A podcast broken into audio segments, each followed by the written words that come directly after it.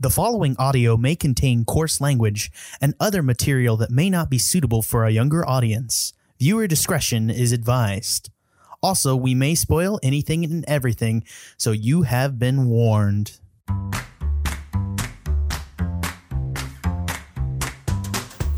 Hey there, all you cool cats and kittens, and welcome to the Movie Gang Podcast. This week we are joined by some cool cats and some cool kittens themselves. Welcome to say hello to Sarah Becker, Hi, everyone.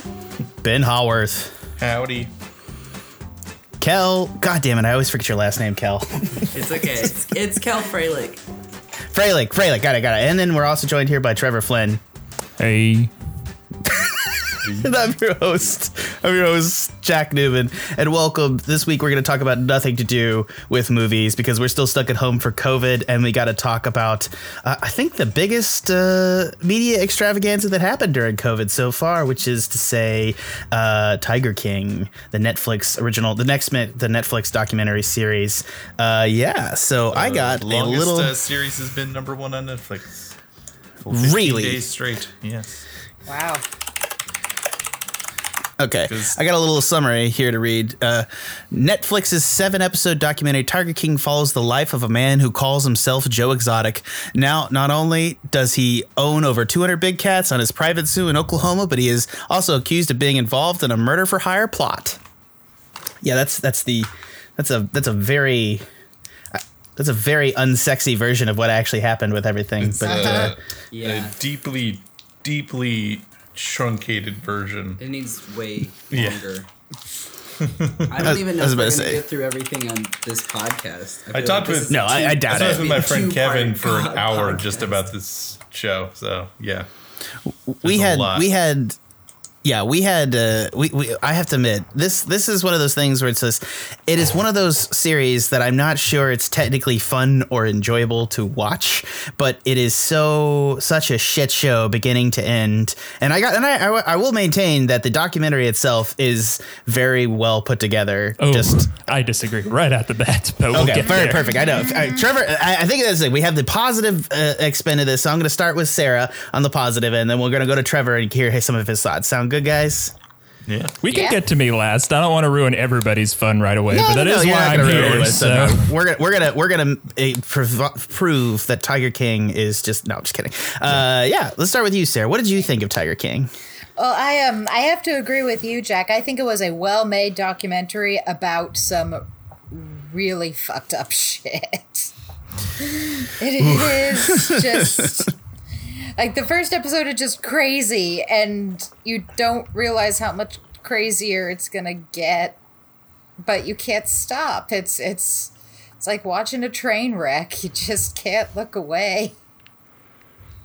Yeah, it's it's it's also just like I think one of the things is one of those things is just like it's people just it's kind of like rednecks making like bad decision after bad decision after bad decision and watching the decisions compound on each other. Mm-hmm. And and it's one of those things where it's just like i think it i think it's just also like getting inside the mind of the people. I had several moments in this documentary though where i had a i had a hard time feeling like you know i wonder we'll, we'll get to this at the end because i have a, i have a hard time sometimes believing that the documentarians didn't step in for certain things. Like it's shocking the things that they got to actually film and i would really like to know what other footage they got uh, at some point because there's some of the stuff that they shot at night when they were moving the tigers i have to i have to wonder about them not calling the police you know what i mean and some of the other things that are clearly like illegal uh, but we'll, let's circle back to that i wanted to talk about the negative viewpoint here and I'm, I'm sorry to put that all on you trevor i think i always do this to you a little bit It is. I mean, you did explicitly invite me to say like watch a couple more, and then you can be the counterpoint. So I I know that's why I'm here. So it, it's cool.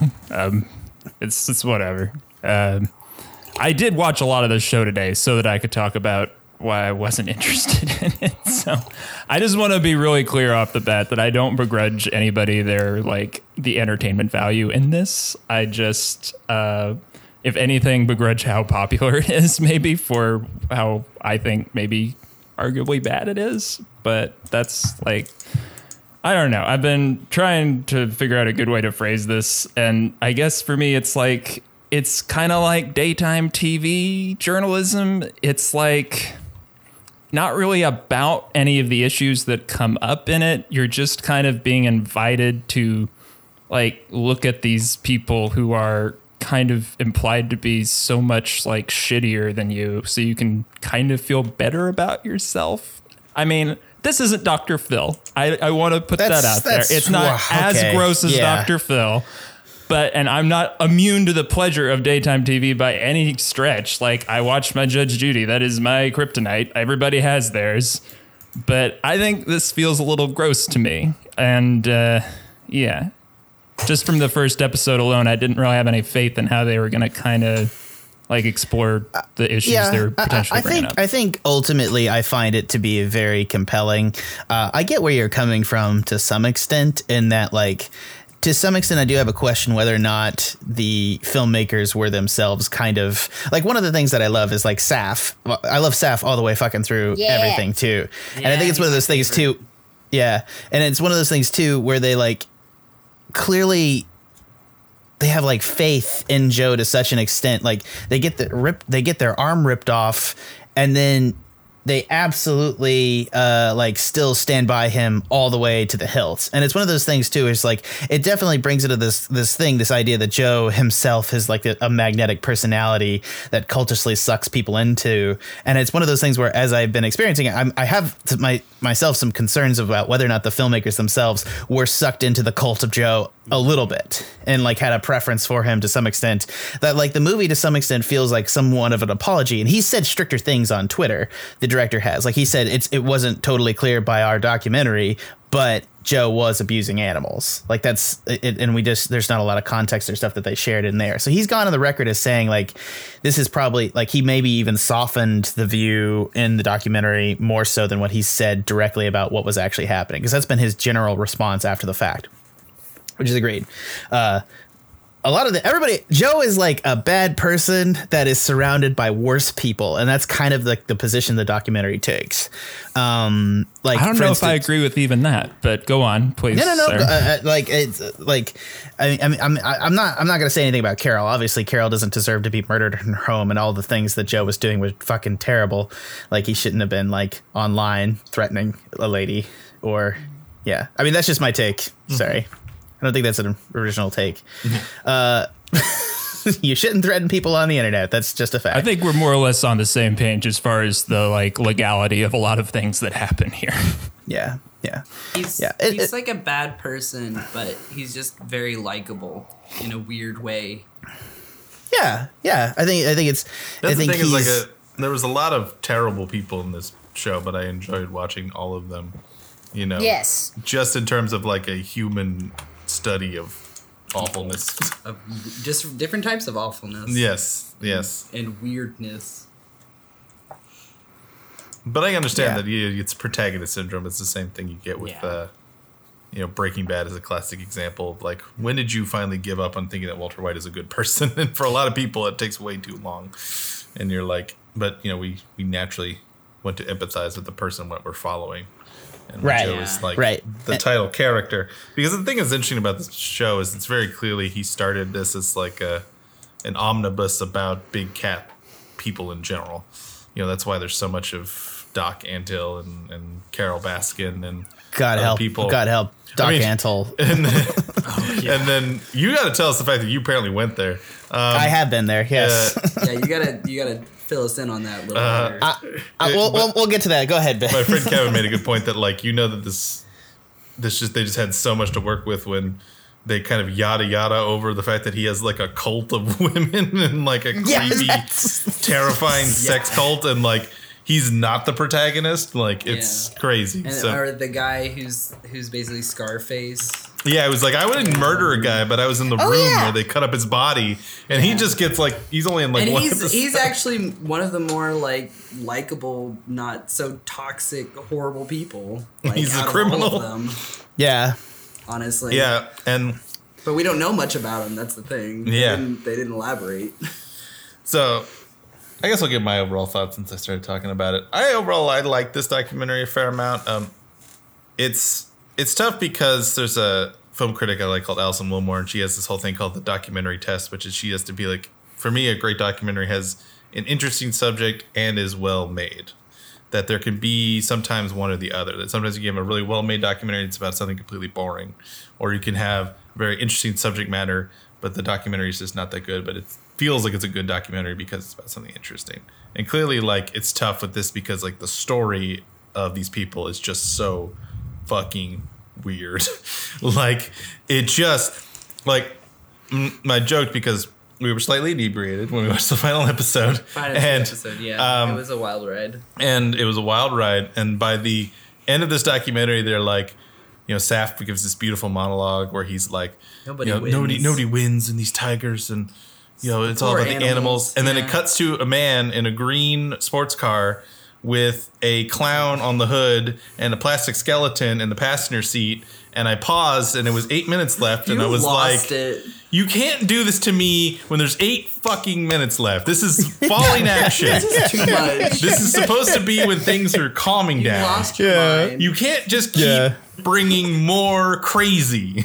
like it has to stop at a It's just certain too point. meme worthy. That's still the best. That's the, like that. If there's any GIF we're gonna keep from like the Good Place, it's that definitely that Chidi Anagonye. This like broke this me. broke me. This broke GIF. me right and here. that you sent that in the chat, and I was like, that's perfect. Yeah, like Yeah. I, I, there's, and, and I think this is the thing too is I think the best part about Tiger King is its ability to for you to go into this thing and get broken at some point, being like these people are crazy, like because it, it just it just does that. It stacks one thing, and then he's like, then he ran for president. What the fuck? like that's like this. It's definitely the whole point is like the ridiculousness that it can take, and then people are just happy to experience this other kind of this other take on like life and stuff.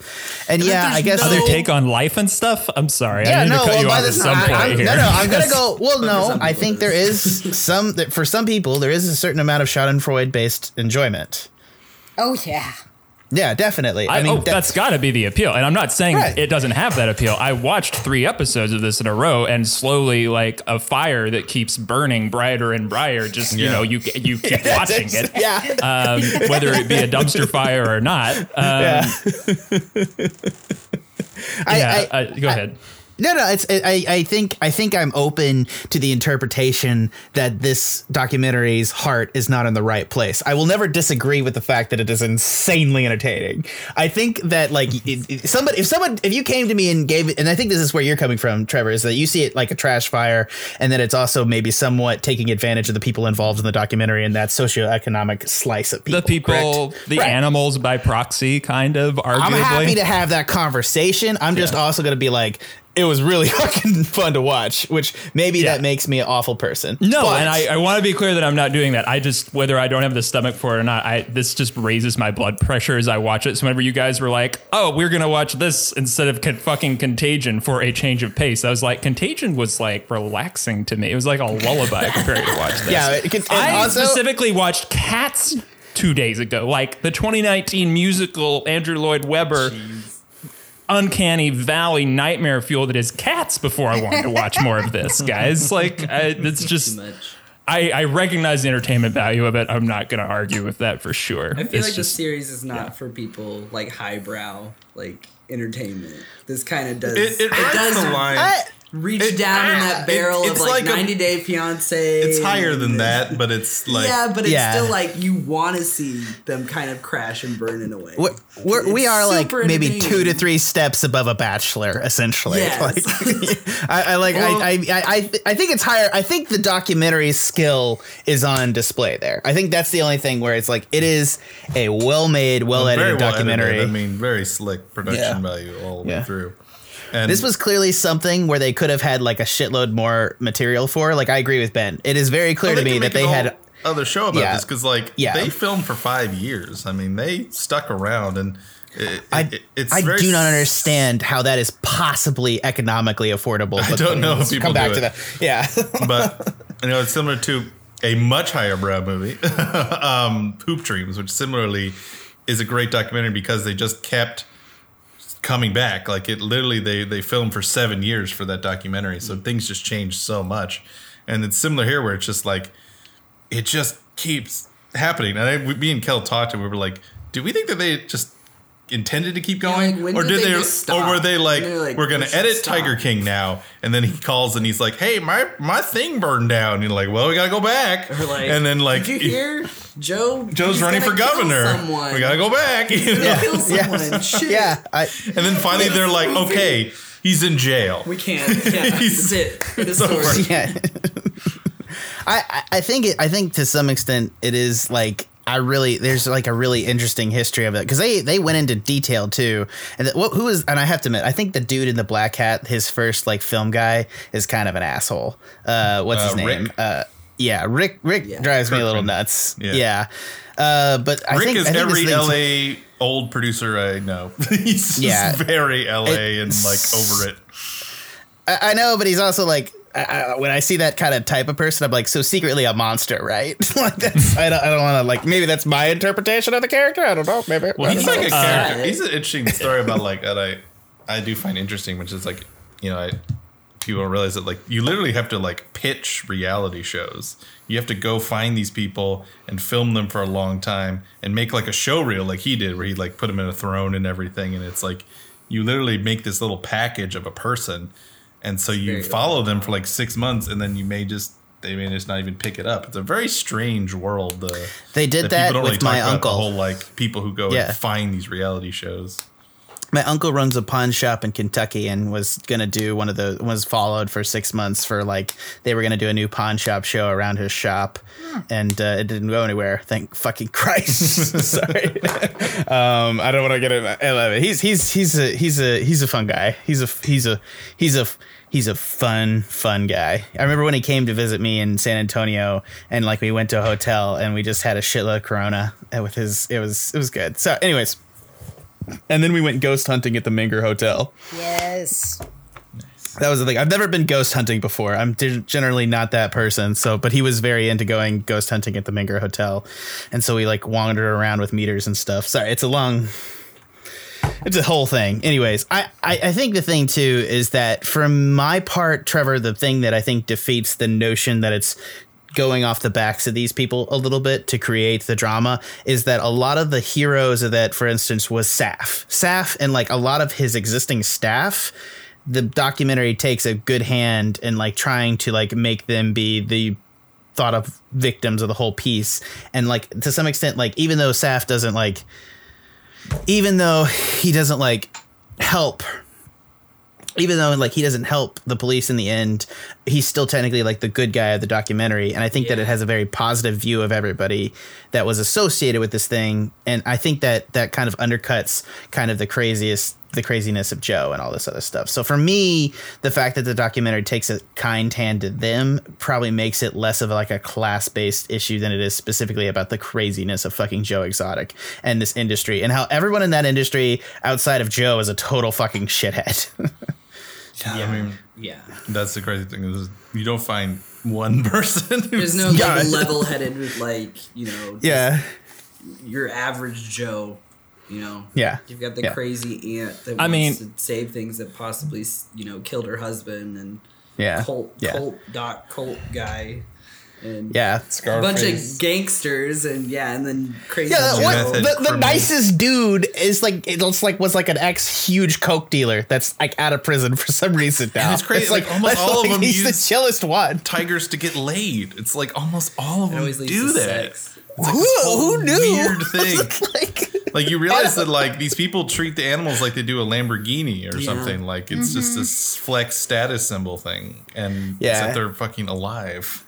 Yeah. What I also could see liking the also- show more if it was if it didn't turn Joe into like the protagonist. I, I don't I don't think that holds water for me that it is enough about the side characters. It's not it, it- you know it's it's about him because he's the most appealing figure. He's got to be the star of the show. So you know if it, it was more from their perspective, I think you could argue that the doc- documentary did have its heart and at least like serviced somebody. But I don't think there's enough emphasis on them to make that point. Well, I think the- you know the thing. The thing that Carol, uh, what's her face, Carol Baskin. said Carol was that Baskin. Baskin. Jesus, Yeah, how did say I forget said the last name? million times. Carol I was about to Baskin. say- it's yeah, Carol Baskin. Some bitch down in Florida has a ruling against me. Sorry, that wasn't his initial thing. That was really funny. Anyways, I like how he didn't. You noticed that on the John Oliver clip, they didn't have him saying shit about Carol Baskin. It was just indirect, which is interesting. But anyways, we'll come back to that. The, the thing that I thought was interesting is they said to her that they were going to do the Blackfish of Tigers, which is an inherently a fascinating movie that we did not fucking see. This ain't no uh, Blackfish. no. that a Yeah. comparison Yeah. to Yeah, Tim- Blackfish Yeah. is a superior documentary because Part- it has part of it purpose, editing, and content. Mm-hmm. I was really disappointed that they only spent like two lines of like post documentary dialogue about by the way there are so many tigers kept in, there are more tigers kept in captivity than there are in the wild there was like nothing that really said like help the tigers i'm like can you please try to do some good with this documentary Yeah. and, that- and there's and there's certainly going to be some interesting stuff because it's very tough because this is a popular documentary. It could lead to like These zoos closing. These zoos closing. I feel like it. I think it's very, and I think you're gonna have a lot of people who are nobody's shamed gonna, on nobody's social gonna media. go to what is it? docs. No, Yeah. What's his name? No one's gonna go to Docs Jeff, for sure. or the Jeff Jeff's- new one. Oh, everybody hates Jeff. Everyone I've talked to is like they hate Jeff. Dude, 100%. Jeff Jeff is a villain of a scale that I Oh. did not think actually existed. You know what I mean? Like, like- you hear, like Jeff is comically. Well, I mean, evil. Jeff. That's why when Jeff shows up, that's when you're like, oh, this is Game of Thrones with like yes, real life that, I because was Yeah. he's thinking Game of Thrones. he's straight up uh, uh, Tywin Lannister. He's straight up just Yeah. like uh, I'm a douche and I don't care. yeah, yeah. there's It's, it's, even it's, it's- lions away from involved Yes. and, and who's the, who is the fat guy in the? I don't want to call him. I don't want to make it specifically about him being overweight, but he's just he's a really James? shitty person outside. Yeah, The on the jet campaign ski. James Yeah, no, no, no, no. Yeah, the, guy, with the that- lemur. the guy with the lemur. Yeah. He's all oh, like, Oh, I'm an yeah, undercover guy. agent, and I don't. Give and that's when it became like a Scorsese movie where it was like the one red and it all falls apart and it's like the end of Casino. And he gets his on his jet ski, and they play. What do they play? they play some weird music. they play. I don't know. Copyright. Yeah, music. it, Very it, it, strange. was it was it was some like, rough shit. I, but it was one of those things too, where it's like th- him and Jeff are like so comically evil and backstabby that it's almost unbelievable. It's al- you almost immediately take Joe's side just on the nature of just them two talking. Well, and, the, and the hired that's- muscle guy. And that's why I'm very curious because like it's a popular show, but there is something I'm curious about in terms of like how the show is made and Netflix's involvement because the person who made it is like a well-known conservationist. He is like an Yeah. extremely well-known conservationist. He started the whole project by trying to figure out, uh, try- trying to do exposés on reptile, um, exotic reptile um, hunting, and then he, met, you know, the he show in the documentary he sees this The guy with a van and a snow leopard in the Wanna see van. something? And He's like, according to not him, because he's kind of the public face of it, uh, one of the other producers, they had a very different cut. And then Netflix came and was like, no, we need more Joe. We need more of the people. Mm-hmm. We need less of the tigers. Ah, I mean, that makes But me, we don't know. We don't know. I mean, it could just be well, one tinfoil hat here, but if you somebody else didn't make that point, I was going to bring up this is kind of a trend with Netflix pumping out kind of these irresponsible, I think, true crime documentaries. We have this, we have Don't Fuck with Cats, and uh, what was the other one? that? Oh, dude, don't fuck, don't fuck with cats. Isn't in the fucking neighborhood of this. I, I'm just, I'm just saying. I'm just saying they're both like you could look at them as potentially being irresponsible. I, I don't think Netflix has any, and you know, this is a platform that I enjoy a lot. So there's a lot of different stuff there. I know we rag on Netflix on Animania all the time because they hold back Japanese simuldubs, but I don't think they have any commitment whatsoever to make using that uh, platform to make informative content in this at least in this high profile manner. You know they have a partnership with vox who i watch all the time. But um the fact and john oliver brought this up and i was you know kind of surprised that he didn't go into it but he made the joke on his show that like uh who was it? Donald donald trump jr was watching this and got the complete wrong message from it it was like oh i could get a cat for that much? And john oliver's like how could you get Yeah. that how could you watch this and get Yeah. that but Yeah. guys this documentary isn't really taking a stand on that issue one way Yeah. or another that a lot of Yeah. people can watch this and have that takeaway i assume that we're all kind of on the same page I, I it's don't- also but, it's also know. like a thing that flies under the radar. It's like think about like you know the fact that there's just a reference in the Hangover to Mike, like uh, yeah, Mike Tyson, yeah, Yeah, it's owning Tyson. a tiger, Yep. yeah, yeah, yeah, Yeah. and it's one of those things. It's just like we just kind of accept that like people that own tigers. Probably there's like they had to do paperwork or something. There's like some a legal loophole. entity is taking care of that, and it's Yeah. like no, it's just like there's a bunch of like abused fucking tigers out there, and we probably shouldn't allow people to own tigers because they're a fucking hugely dangerous animal. Yeah. No, for It sure. depends on the And it, it's not like it, and that, and that, and I want to back up and say that they do show abuse. I mean, there's a very harrowing scene where uh, a mama tiger gives birth, and Joe literally Oh goes to the god, giant Yeah. I that. Yeah. ugh. Yeah, and that just is in there. drags this kitten It's out. a girl. Yeah. and then And like throws puts it in his the house. house and they're crying and he's like i don't understand why they're crying i'm gonna go sleep in another room and i'm like i wonder why they're crying so much joe And I do I think just it wish- I mean- does get more towards that. I, I, I do agree that I think the, the editors are like, okay, we need some uh, Right. animal abuse Yeah. stuff. and i meant they're breeding tigers and then what are they doing with them they're just shipping them off and they're Right. just breeding Yeah. them so that they can bring in money. and that's what they dance around. It's like, okay, you have But- five dead Jesus. tigers on you. Yeah, they they also did prove that Doc Antle has like a gas chamber and tiger crematorium, which is just the most horrifying thing. There is Yeah. some evidence that a black market exists. They've like Oh, found And freezers full of dead then they tigers. showed- well, they, talked about it. Yeah. yeah. Go ahead, Kel. They, uh, sorry, they like the thing that like really like just made me so angry was they showed Joe like doing vet work on these animals, like tranquilizing them and stuff, like just there with no gloves or anything, just. He's just and- pumping them full of I fucking know. ketamine. I'm like, and I was like, "Dear Lord!" Yeah. Yeah, he's just Oh like Tiger God. Heaven, Jesus. He's just hitting him with ketamine and just saying, "Oh, you got six Exactly. minutes," and then he's like, "I'm not sure how big a dose I gave." And I'm like, "What the fuck?" And then he's poking them in Yeah. the back with like sticks and like And that's an example where, like, I think this the more you film, the more you get. Like, Yeah. the fact they got him getting attacked by a tiger and it shows his true colors come out was really what, like, to me was the more da- most damning thing about Joe when he just was like a tiger attacks him and you know in the beginning he's like I would never shoot I'd shoot you before I'd shoot my tiger and then the tiger starts biting at his foot and he shoots at it with a gun to and be- then to be threatens honest, to shoot him in the face it's like yeah. To I be don't know how honest, you hoping the tiger pro Joe at the end of that. leg. yeah. I I, was I, I was I was somewhat impressed that he didn't just shoot the tiger. It's like I know that sounds so terrible. I'm just saying I'm not defending my viewpoint, might be a but my shot. initial my initial reaction was like, oh, he really does love that tiger.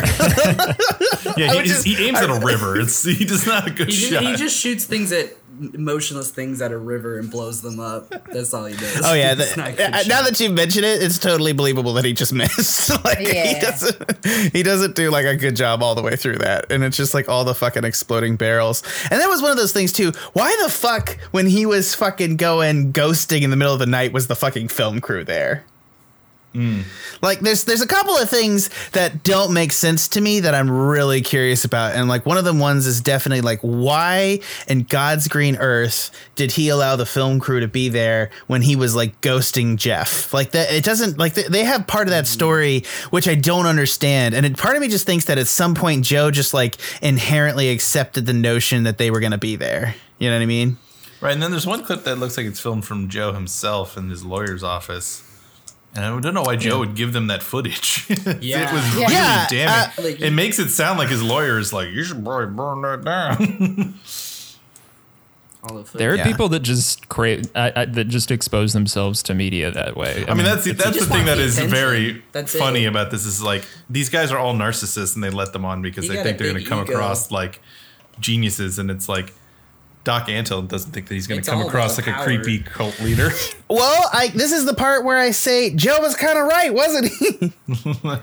like What do you because we got all like like I'm saying like the American media, the majority of people are kind of defensive of Joe and like a loving like, and they talk about him like he still deserves to go to prison. But even a lot of these people are like super positive about him still. Like I mean, to some extent, you're kind of like Joe was kind of right. Like he got everybody in there, and the the fact that the documentary cut looks good for him means that he looks like a positive individual, which is why I think the important thing is that we don't forget that he did abuse tigers. I think at the same time, I, I think that the documentary is well made. I I do have I do agree with Trevor to some extent that like there is some serious questioning I think that needs to be made about like kind of the documentarians and like whether or not they kept a sense of objectivity because I think that the statement I would like to make is that they didn't, which is bad from a documentary standpoint. Again, it is an undeniable fun train wreck. And I guess the thing is like I would not detract from my score to say that it might be there's there's like an unethic it's not it's not the, the the debate isn't the quality of the documentary so much of the ethicalness of the documentary. I think that's an inherent part of a documentary, Jack, and that's where I disagree with you. Maybe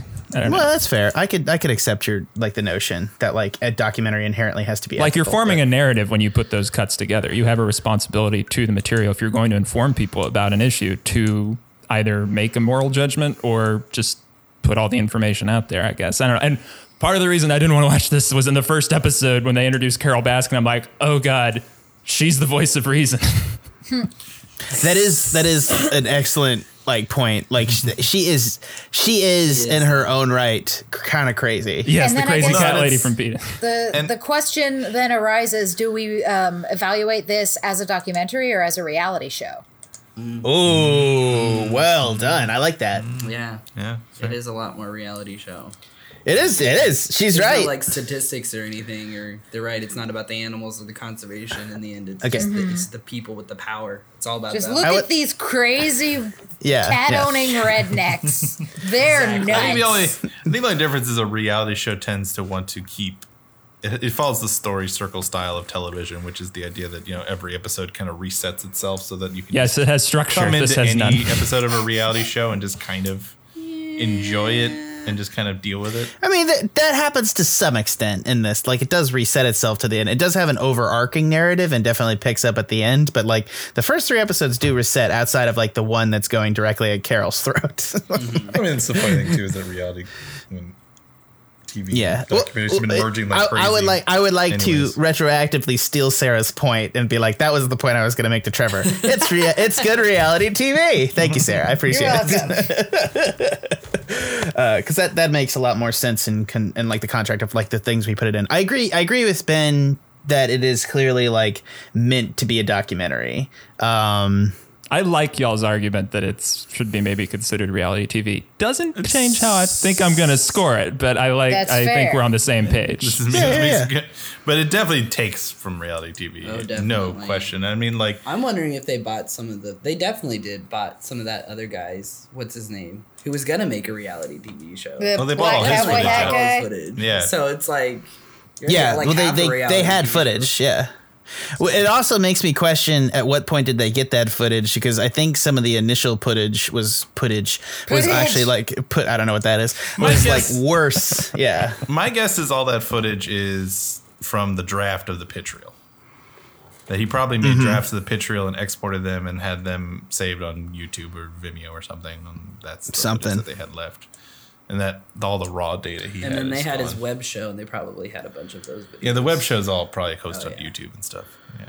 Yeah, the web show clearly they had like a shitload of evidence and stuff for. So it's I'm not I'm not like shocked by the fact that they had like a lot of material to use. It's Yeah. just that I think the question for me is at what point did they get what material? And I think to me like clearly like they was different interpretations of what this thing was supposed to be and it was discovered in edit is my thought process. Whatever this thing was supposed to be, he knew he had something and then kind of made Tiger King after the fact. So Netflix taking a hand and trying to steer it towards being what it actually is and taking a more reality show vibe.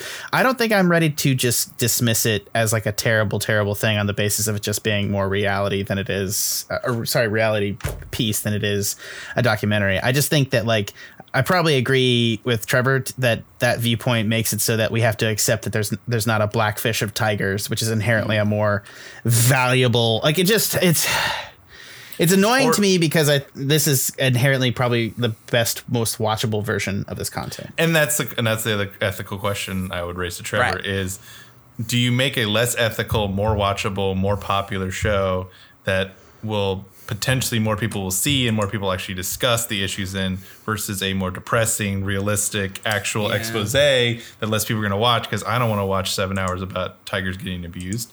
I know it's bad. Where's the? Where do you put what? Yeah, like, exactly. What percentage of what? See, That's where I- I'd I- agree I with don't know. you. I actually don't have That a is good a good. for That it. is an excellent point. I I guess the only rebuttal to that I can make is that like people like me are not gonna watch long enough to get any like facts Sure. or in, mm-hmm. information about that And, argument. I have and to a, look and a that lot of stuff people are just going to watch and just talk about Joe and Carole and not give a shit about Tigers. I, I understand that too. It is still the popularity and the existence of this thing now that that did make me do that. So that's that's a good point. Still, Yeah, I mean, to be honest with you, Trevor, some of it was like social pressure on my part. Like- No, yeah, that's totally part of it. But I Yeah. also heard about it both on the Daily Show and John Oliver, and neither of them like flat out condemned it. Which I think if coronavirus wasn't the news story right now, maybe there would be more of that. I would like to think in an ideal world. I don't know, but I like, disagree. I disagree. I respect I- I the think- need for people to just like indulge in the entertainment value well, that I think provides at this time. it gives us something. You know, someone. Uh, I forget what they were talking about, but on a podcast they were talking about how everyone was arguing. Oh, it was like a New York Times article about like something dumb. They they they often will write food articles that are meant to be like clickbait. They're like terrible, and they make you really mad. Like they'll be like Yeah. deep dish pizza is the only good pizza or some shit like that. So you have to like Yeah.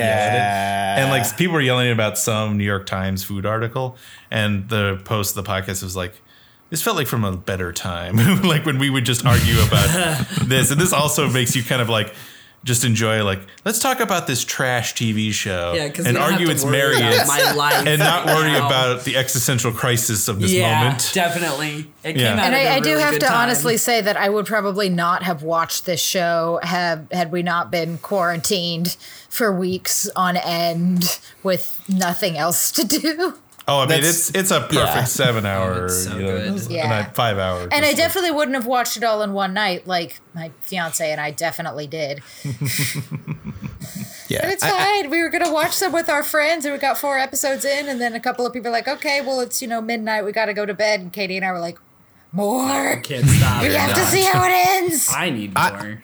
I think finished at the midpoint, to some extent, I was sort of done with this series and I got back into it because of Katie. I probably would not have finished it initially because I think I got depressed at the midpoint too because I did think I, I, I'm fairly sensitive when people get mean to rednecks on stuff. Was the only reason I don't probably accept Trevor a little bit is like you know I have an extended family in Kentucky and so like you know it's it you know I think you one think of the it's uh, it's it's disingenuous for me to uh, to comment on the plight of the redneck? No, no, no, no, no, no. That's not what I'm fucking saying. I love you. I'm not going to fucking put you in like the anti redneck box. I'm just saying like I consider myself sensitive enough to it that like and I did get annoyed in a couple of the episodes to like the fact that at the end of it I still felt that they, there was a certain amount of like you know respect for Saff and crew or the outside part of the crew that I probably didn't think it was bad.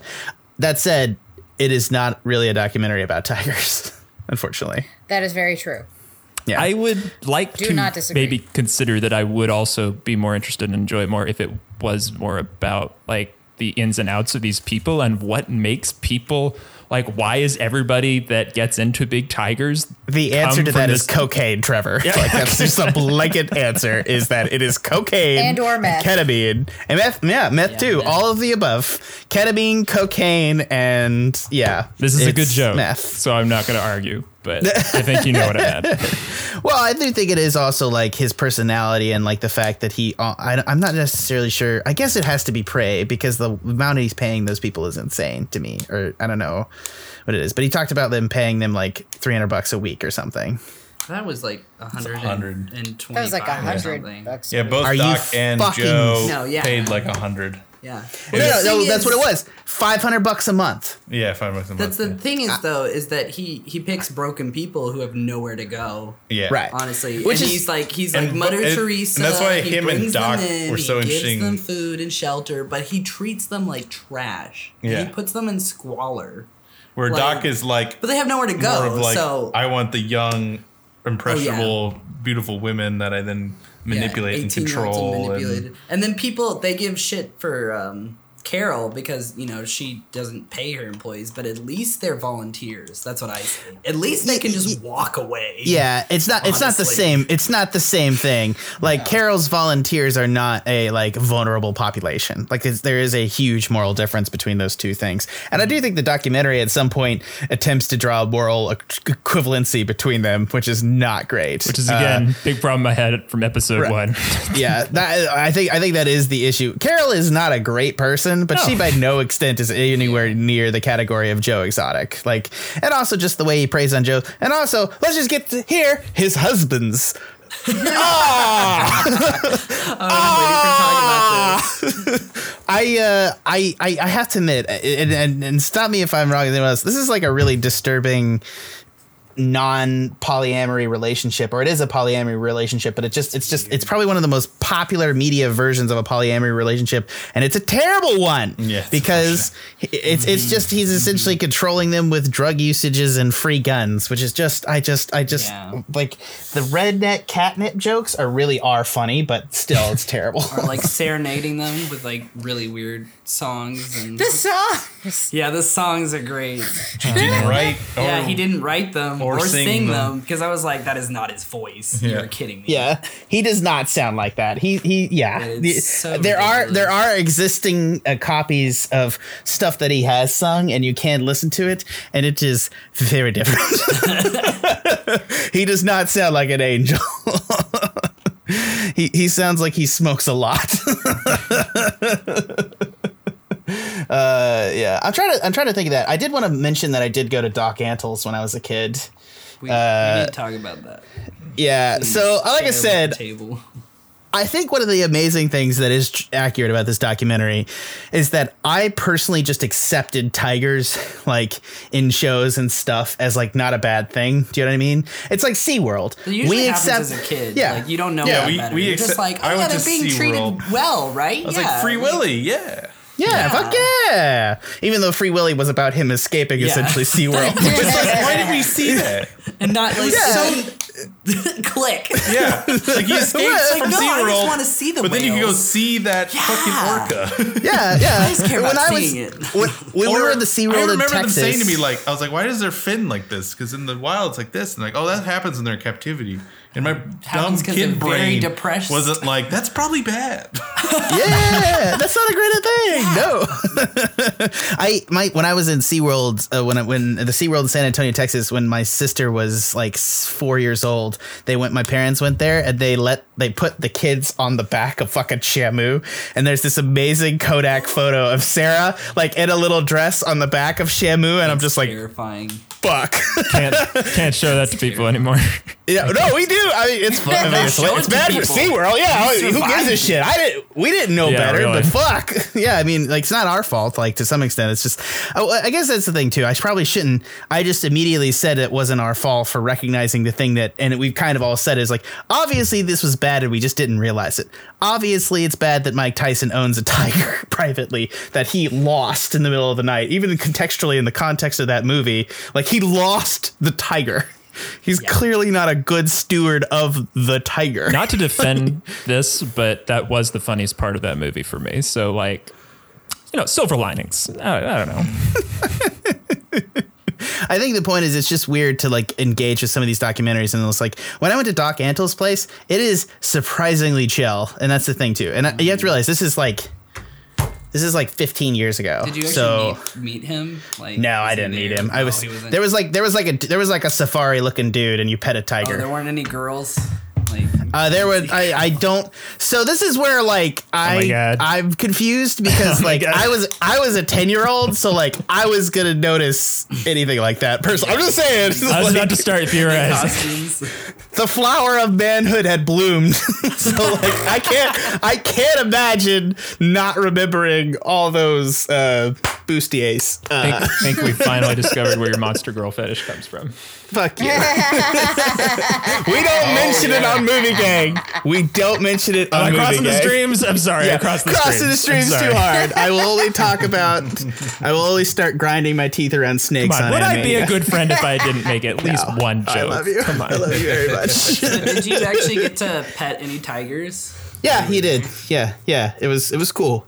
Like I mean, it's cool and it's kind of terrifying and intense and your heart races and it's like a, it's like a cool encounter because you mm. feel cool and like you did it and like you did something semi dangerous that's probably now actually relatively was dangerous, you know. and I think that's one of the things too. It's like a little baby tiger, and he comes and you pet it, and then you just kind of go and you see a bunch of tigers, and you know they run around on chains and stuff. And it's you know at the mm. time you didn't do it. like we went to an alligator preserve that's in also in Myrtle that beach there, and you just go and you walk around all over these boards. And there's a shitload of alligators all over the place. Myrtle Beach is weird, man. Myrtle hmm. Beach is medieval knights like i always thought that medieval knights was probably abusing their like horses more than like doc antle's place was but i have my doubts yeah. Um yeah no. Doc antle jeff and stark and joe are definitely villains and i think it's one of the things where it's just the show just has a desire to draw a moral equivalency and make a hero out of joe just because he's also like i don't know he's less of an asshole than everybody else. It's just weird.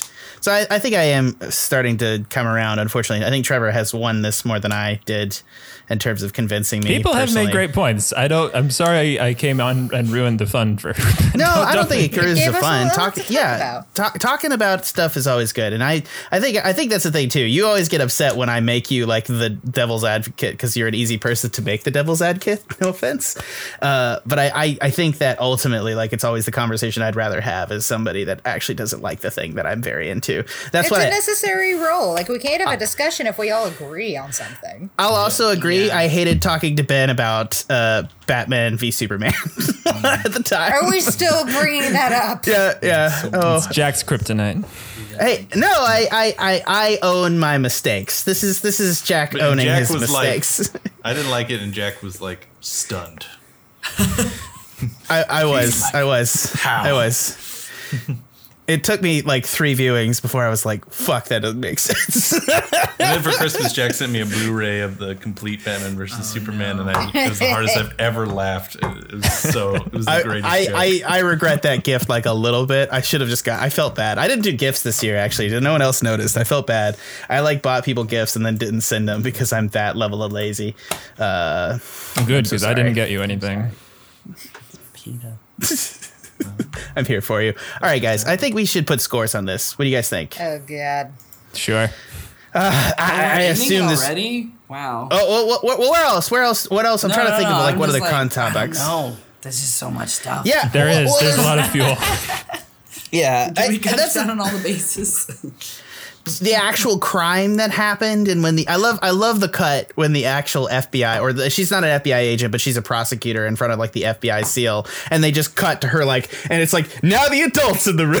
Like, that's exactly, like that's that is the greatest cut in that whole thing now, where they just have her arms crossed professional as fuck. They just now, like highlighted how professional she was and it's just yeah. like oh shit. Reality has come back. And I, I have to just, ask Sarah a slightly crass question but did you have a crush on the FBI lady at all because she was like a little bit. She was uh, oh like a man, hot, just like authority. You like authority yes. woman. she knew what she it. wanted. She had a very very unique voice. I was like, I, and the we had made it to that episode. If yeah. I made really it to that, good episode. suit. Yeah, yeah. Like I figured it was kind of Sarah's type a little bit. I was just curious. It's also that's like a well done pantsuit. You know what I mean? That's yeah. like, damn. Yeah. yeah, it was basically taking the the toys away from the children. It's like, all right, children, yeah, enough's enough. This woman has clearly watched House of Cards and stands Claire a little bit. Yes, and I'm okay I just, with that. yeah, I just also can't like. It's one of those things too. It's like Jeff is still making a zoo in Texas. Yeah, yeah, it's still that's still happening. It's that's still happening. Oh.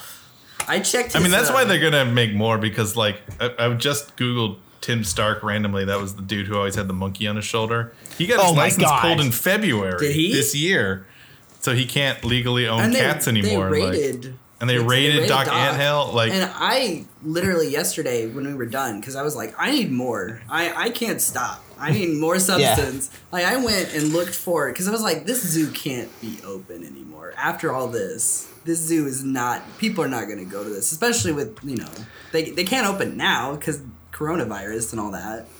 Like it's losing he, money already. So I went and I found their um I found Jeff and what's his name is his wife whatever Laura their Instagram with the zoo and people are dragging them through the mud in the comments. Like there's tons and tons of comments that are like you took it from Joe. You're never going to open the zoo and he's just laughing it off. It's crazy. Yeah, he he's an intense person. It's also like it's one of those things too where like I, I don't want to be shit on. I don't want to shit. It's one of those things. I never want to shit on Vegas, but Vegas was like exactly what I expected. It's like, like where is Vegas in this story? I know it comes into it somehow. Oh, there it is. yeah, I was like, oh, it is kind of like like it's like Jeff's from Vegas, and I'm like. Not shocked. and then he starts talking about like right next to his like we should the, the housekeeper needs to be hot, and I'm like, what? Oh my Oh, god. God. Yeah, the nanny that was on his Instagram too. Oh. It was the it was the ah. zoo Instagram too. They're like the nanny showed up and it was like so gross. Ugh. It's on Yeah, the and she's like, and she's like a model, and she's just apparently I think she's just like a woman he's hired to be his Instagram nanny, essentially. Yeah, Yeah. no. Because Oh, yeah, she she's only works part time, and it's just like, so bad for the whoa, kid. Oh my god. so yeah, that kid's for gonna be I- really fucked up. just genetically fucked for the word go. like, like, So like nothing, nothing against genetics. You could rise above, but like that's a lot to rise above, man. like that's a few Pearson when he like murders somebody in college, and I'm gonna be like, I mean, what chance did he have? Jeez. This kid was the argument. All right, yeah, let's put let's put some scores on it just so we can move along. Because I'm also interested to see where we're doing it. I don't want to do Trevor first. I think I'm going to start with Sarah, if that's okay. What score, or do you want me to start with Ben? I'll start with Ben. Ben, what score? Sarah looked uncertain, so we're gonna go to you. What? um, I'm gonna give it a seven point five. I guess my to, to, to clear what I would consider a ten out of ten for these kind of limited series documentaries, which would become a thing. It would be OJ Made in America. It's kind of my oh, yeah. peak. Um, this is nowhere near that good. Not as thematically rich, trashy. I admit, um, but kind of a, good trashy, in an interesting way. I don't know if that's allowed or not, but uh, I think it it is very interesting. I think it is a case of you know just just stumbling onto something that's really incredible. Um, it reminded me a lot of Wild Wild Country, but I think unlike that, I think there's more attempts to actually make a bigger narrative. Um, that that film kind of relied too much on on um, existing footage and a few interviews and not enough. And this one, they did feel like they tried to get as many people involved in this as they could. It's clearly mostly about Joe, but uh, there is long statements about it. Uh, I do have issues with it. One thing I've said is that I don't think we need an entire. I think part of the bias thing is that we didn't need an entire episode about Carole Baskin's husband. It could have been 20 minutes, doing an entire hour, like you know, half hour to making her like, did she murder her husband? Is like you know, uh, it's interesting. That case has been reopened, by the way. but Has it's like, it? It has. Yeah, it has. It has. Yeah. Because of this or Oh, Well, 'cause because of of the this, for of this, sure. yeah. Um, I, I, I ha- she has to have faced a lot of abuse online Oh, now yeah. that I Oh, probably sure. am Oh, my not. God. I'm probably not. No- no I, I think, happy with this Yeah. stuff. everybody. Everybody's faced abuse except for maybe like Saff. Everyone loves Saff. Saff's probably gotten gross Everyone transphobe loves abuse. Saff. Uh, that's true. Yeah. yeah, everybody. Yeah, everybody went after him for that. Wait, so. why don't people like Saff? I know he's misgendered, and that's a thing. Well, because people are Because assholes. people are yeah, just people, are, people are assholes. But yeah, not because of his character or anything. Nah. Obviously, Yeah. So that like not be it. the, the, there is definitely it's very manipulative. It's very um, problematic in some ways, but overall, I think it is very fascinating. I do think it is very very well edited. I think they took too. Like, something that could have been very It's a roller coaster. difficult with a million different ways to go and, and kind of found a target and, and kind of talked about this entire thing. Um, an example that does it way, way better, but reminded me a little bit of it is, is Act of Killing, where like this guy literally filmed so much of these Indonesian uh, warlords that he made two documentaries out of it because he had so much footage. But like he focused his first film on one person and kind of explained this whole thing through this one person. And I think that's what they were trying to do with with Joe. He is kind of the most fascinating and charismatic and Right, and right. wild of them, and has the craziest arc too. So it makes sense that it becomes his show. Um, I do kind of wish it was more of an omnibus, and I do think it takes his side too much. But overall, I think it was a very, very well made, very interesting, and and I think it did do en- enough of the uh, of showing how the tigers were abused that I don't think you can come out of this.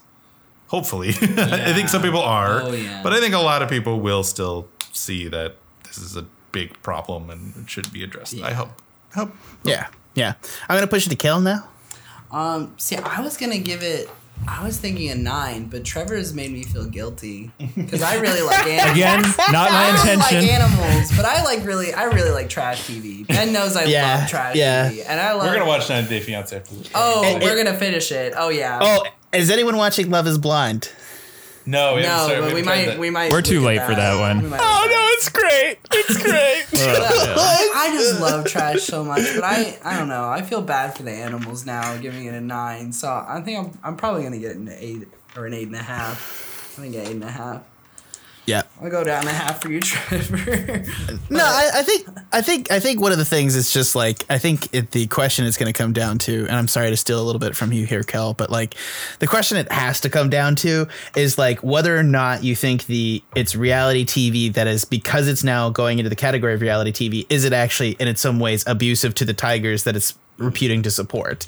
Like that's the question. I think that's a debate. I'm not happy saying one way or the other, and, and I know Trevor has a, an opinion on it. I don't necessarily accept that opinion. I think it could be both, depending on your opinion of the show. So I think I kind of I'm not welcome. I'm not probably here to say that like this is a bad documentary at this point, but I, I, I am curious to see where everyone kind of leans on that line. And I think, and, and unfortunately, scores are kind of worthless this week because we all accept it's a well made, well edited, well put together documentary. You're not even going to deny that, Trevor, to any extent. I well, when Ben says it- something uh, is well again, edited, well I made, can't. well made, well made, and I said edited in this context. So because you're going to say if it's a good documentary, it has to be ethical. So I would that's- say it's that's slickly edited. That might be technically a little bit cheap, but it is it, it is very entertaining and it is very Yeah. It is tough to make. I've, I've worked on documentaries. It's very tough to make a documentary well paced, and, and this does. I mean, and that is a skill.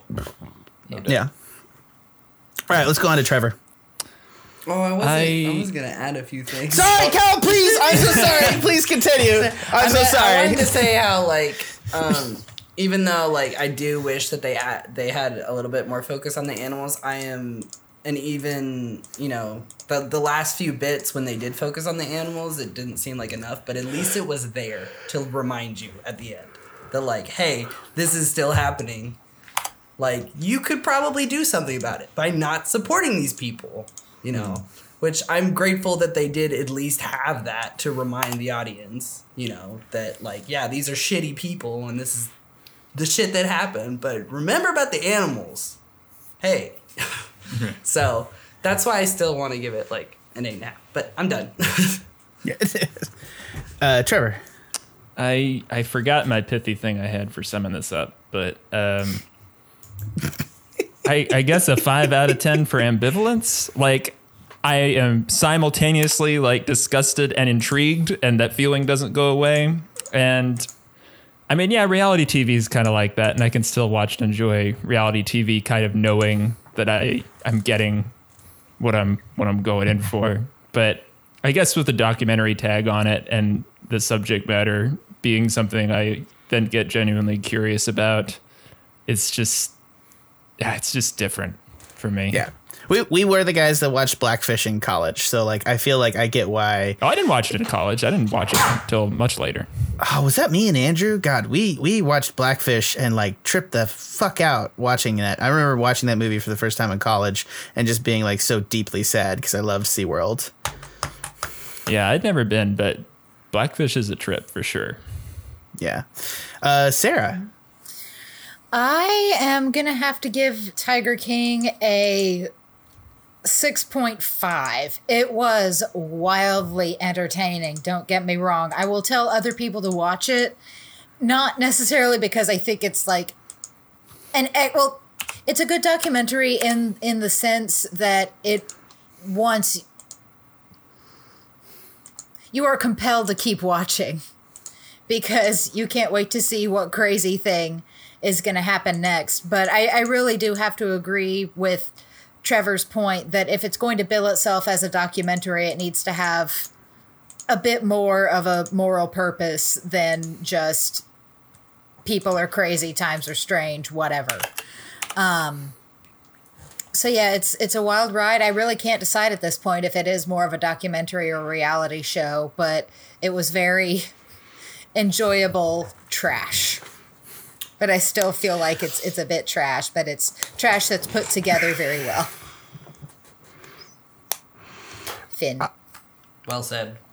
Yeah, well done. Exactly I, I'm gonna ruin all the credibility she just earned us. Um, I'm gonna I'm gonna Ten ruin it by making by making. Don't you do a, ten uh, on this? I'm not. Perfect score. Not for this. I, am gonna give it. I'm gonna give it a seven. Jack I'm is gonna like give it a Blade seven. Runner, Tiger King. Same level. Yeah, I uh, I think one of the, the reason I'm going to lure our credi- credibility is because I'm making going to make a Nazi reference here to try to draw a parallel here. So one of the things, not a Nazi reference. I'm not like just chill. Everybody, everybody, chill. Look, Nazi reference. How can I chill? all right, it's fine. The point I want to say is that we, as like you know, when we look at film studies and stuff, we can bring into some context some films that are obviously objectionable, but still appreciate the quality and things at which they were made. My point is, is that we accept that certain movies, while are terrible, like you know the films of Goebbels and stuff like that. They did set some of the fucking standards for unfortunate things in filmmaking and had quality in terms of the filmmaking, not the messaging. Or they used that's one of those things too. I always think that it's important to recognize that quality filmmaking can be used to uh, push objectionable ideas and the in my mind and this is i think the difference between me and trevor is that like i'm essentially to some extent giving a technical rating for this documentary and on that world. And I, and I agree with you. I think i think it's a beautiful vision of the world to not be able to separate the morality from the quality of the thing of itself. I just think that that kind of paradigm of saying like well clearly everything made by goebbels is bad is selling short the historical fact or ability of people that are good filmmakers. The fact that if you're a good filmmaker you can sell it's a power to sell terrible horrific ideas. And it's one of those things where it's like you know for that reason i want to probably try to separate out the morality of it to give us a defense against immoral ideas and people's ability to spit them out you know? I think that's that's kind of a defense to some extent of why i think technically i think tiger king is very good and i recommend people seeing it. But i don't I, I, I recognize that there are holes in that philosophical argument Doesn't count because you had to go to Nazis. I, I do feel like it doesn't count i feel like i feel like That's i how wanted that to go works rhetorically. That's a rule now, right? I didn't want to go to Birth of a Nation. That one's the other one, and I don't. Yeah. Yeah, I don't want to go there. That's Well, it doesn't that's- have to be that one. Yeah. Yeah, that one. That one's gross. Uh, all of it's gross. Sorry. I mean, we could relate it to operas instead, like, you know, refusing to watch The Ring Cycle because of Wagner's purported anti Semitism, but at the same time, he essentially invented Right. the idea of the leitmotif. I think that's a totally different issue, Right. though. That's looking at the Why? art because that's looking at the artist's life and their political beliefs, not like the thematics Uh, of the work. oh, dude, the Ring Cycle has all sorts of shit in it that is not like something that we should. I mean, you stop me if I'm wrong, Sarah, but like, it's. Uh, I, what's not wrong as with music, Cycle? at least. I mean, for Okay, Christ's that's, sake. this is perhaps a bad example, but I was just trying to be like, you know, don't necessarily object to a piece Right. of art that is constructed really well just based on what that mm-hmm. art is depicting. Right, exactly, and that's that's that is the again, Sarah. Yay! really- why are you come on our goddamn podcast? God damn it! Sorry. The point is that is a much better written version of what I was attempting to say. Is that like art is necessarily not necessarily the ethics around the piece itself is always the most element of of telling whether or not it is a quality piece of art or not. There seems to be when we judge art to be a secondary standard for some of these things and a looseness of it, and I think that there is a looseness in the space here to give it a seven. Uh, I agree with you, Trevor. I think that there is a lot of evidence to suggest the piece is to some extent unethical. Uh, I don't. I'm not willing to at this point pass judgment on it, just because that's I, I don't have like the background. Well, I want to be clear, if it. I can make my little rebuttal to this argument, that I don't Please think do. my score reflects purely my moral value judgment, which I do admit freely is what I'm doing here. I, I think that I'm also trying to rate my entertainment value of this. So No, that's why we do it. Your score is yours inherently. Like I, I like as much as I literally spend this entire podcast giving people shit for their scores. Like essentially, like it is an unerrable thing of your bite, and you, it's all it's up to you to engage with your moralistic values when you choose to or when you not choose to, and just specify it. And I feel like we both we all specified. We all came in and specified who was thinking morally and who was not in the context of their scores. So you know you can't ask for anything better than that. God, my hair is puffy. Can't see half your hair. It's in the green screen. Sorry. Oh It's wow, like- it is. Yeah, puffy look, up look, well, look at look at like where my headphones yeah, come down headphones and like how yeah, effects. it cuts it in half. wow. Yeah, I'm like, I'm literally, I don't have, my head is like, my head is big to begin with. Like, you know, my mother was a superwoman. Uh, but like, it's one of those things where it's like, now your that my mother's alive and well? I just want to make that clear. I don't, yeah, she is. Uh, wow, thanks for that. I don't know. That made it too real, Trevor. Uh, you, you made my own joke hurt. Anyways, I, I give it a seven. Uh, that's a five, a seven, a 7.5, a 6.5, 8.5. Math uh, divided by five comes out to exactly a seven. Yeah. Okay. Uh, so yeah, we we give the Tiger King a seven out of ten. Uh, holy crap! Yeah, I think I think contextually, I'm okay giving this at this point a recommendation. Uh, though I don't think there's another human being on the planet that hasn't already seen it. If Twitter is to be believed. I feel like everybody needs to watch this because I feel like things are gonna change. Peter hasn't watched it yet. He drives me. Yeah, I, I,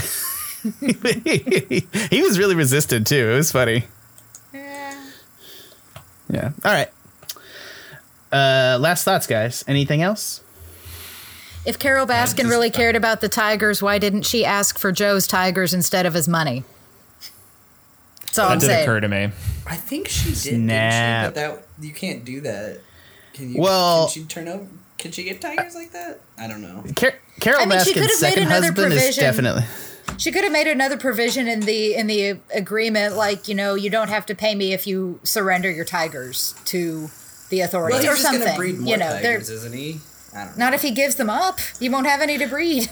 Or if you if you you worded it If correctly, there it would is be a takeaway Let him here, like that though. That's his whole dignity. I don't know. it's that our legal system is fucked. Like that's, that's the clear takeaway here. Yes, Oh, there is that. My, my favorite thing is I, I sat next to this watched this I watched this entire documentary with a lawyer and like Katie was like half like Katie there was like a half dozen times where Katie was like what the fuck and then she like goes online and there was a legal subreddit breakdown of Tiger King and all the stuff that was going on and she was getting into it and Fascinating. she she would just be there like what the fuck like yeah uh, apparently like just the you know it's one of those things where it's just like tiger laws are so fucking confused at this point that this shit is like possible because it's just like wildlife ownership laws and stuff like that it's just like there's no there's been no reform so it's just it's impossible for us to go anywhere with anything but uh, yeah, Yeah. uh, we tentatively we tentatively uh, recommend tiger king i can see trevor's soul dying Don't go out and pet. Tigers, I'm nodding my head. please. yeah i can't Go yeah to, public, to private zoos. Do your Don't go to. Doc Antle's, uh, uh, like just for any reason, because you're gonna get sucked into a crazy tiger cult. Yeah, you might. Yeah. You very well Yeah. might. No. And Yeah. uh, yeah, do your research. Yeah. Support good zoos. Go support. Uh, also, don't do meth. That's Yes. that's the other. Don't- Yeah. Oh, yeah. don't do meth. Yeah, Continuing And- the don't do meth train. yeah. don't join a cult. Or ketamine, or ketamine, or cocaine, for that matter. Yeah. Yeah, Uh, real yeah. real life advice tonight on the Movie Gang podcast. Okay, I'm just very do the curious what drugs. Netflix is going to whip up for. I mean, they, they they they have to keep making them now. You know what I mean? they gotta be a part two. like they gotta they gotta figure out what the next one is. You know, because Wild Wild Country was the year before, and what Making a Murderer was the year before that. It's like they they they they they're out on the prowl because there was They're- a new one that dropped to, Yeah. today. Now it's like not as crazy. It's more of your classic like miscarriage of justice. Let- uh, let me- let me kind of documentary. So I don't think also catch on say- this, but Y- you should trying. definitely if you're gonna check out something go fucking all of forensic files like the like the 80s 90s series is on fucking like netflix go watch all of that all of forensic and files also, is better than there's this a there's there's a new forensic files series uh, that is out right now. My I, I I'm not into murder shows, but Katie's really excited about it. So there's Yeah. also that if We you've are- watched all the really, original forensic really files, there's more. yeah we are we're, it's uh, it's one of those crazy things we went to my favorite murder the podcast when it was in durham a while ago that was a lot of fun but me and katie listened to a lot of murder shows to the point that we can like name certain murders that multiple shows have done Wow. because Yeah, my Katie can do that too. yeah yeah it's Yeah, i mean I it's one of those things about where it's katie had yeah, Katie has like a pretty encyclopedic knowledge of murders that have happened in the U.S. that are notable. It's pretty freaky, actually. Sometimes she's like, "Yeah, that guy got murdered in Colorado," and I'm like, "What? What's happening?" All right, let me let me close it out for real this time for the Movie Gang podcast. This has been Trevor Flan, Goodbye. Kell. Really? Here. Just write it down. Ben Ben Howarth. I'm a fucking bitch. I'm so sorry. It's on your fucking it's on your fucking chat too. God damn it. Ben Howarth, Bye bye. Sarah Becker, Thanks for listening. And I've been your host, Jack Newman. Head on over to the Tuscan Shed Media Network. So it's tuscanshed.com. You can check out all our podcasts, including Animania, where you can hear Jack get really, really drunk finishing up the season. It's fantastic. Uh, do I need to go back and edit that, by the way, Trevor? like, I probably do, right? I think it's okay. People might be a little lost, like me and Ed were for a minute, but then they'll just be, feel like they're part of the show, you know? Right, right. So- Yeah. Okay, cool. Uh, I, I had some. I mean, thoughts. those are the people they're gonna have made it 45 minutes in anyway, for the most part. Yeah, cool. So So just my mother, essentially. Yeah. Uh, anyways, moving on. You can also we're also going to listen to more episodes of the Movie Gang podcast. While you're there, you can check out Geek Space Nine, Live Long and Discover. We have some new pen and paper shows. We're going live. Uh, I think every Friday we're going live at like six thirty p or seven o'clock. So you can check out our live D and D stream. Then uh, this week, uh, Trevor is and is going to try to survive his time in a Xanathar's dungeon and see if he can uh, maybe come to terms with what he's going to do with a mind flayer. Because if nothing else, Jack is predictable, and there will always be a mind flayer in whatever campaign I run. Uh, anyways, for the Movie Game Podcast, one last time, thanks for listening.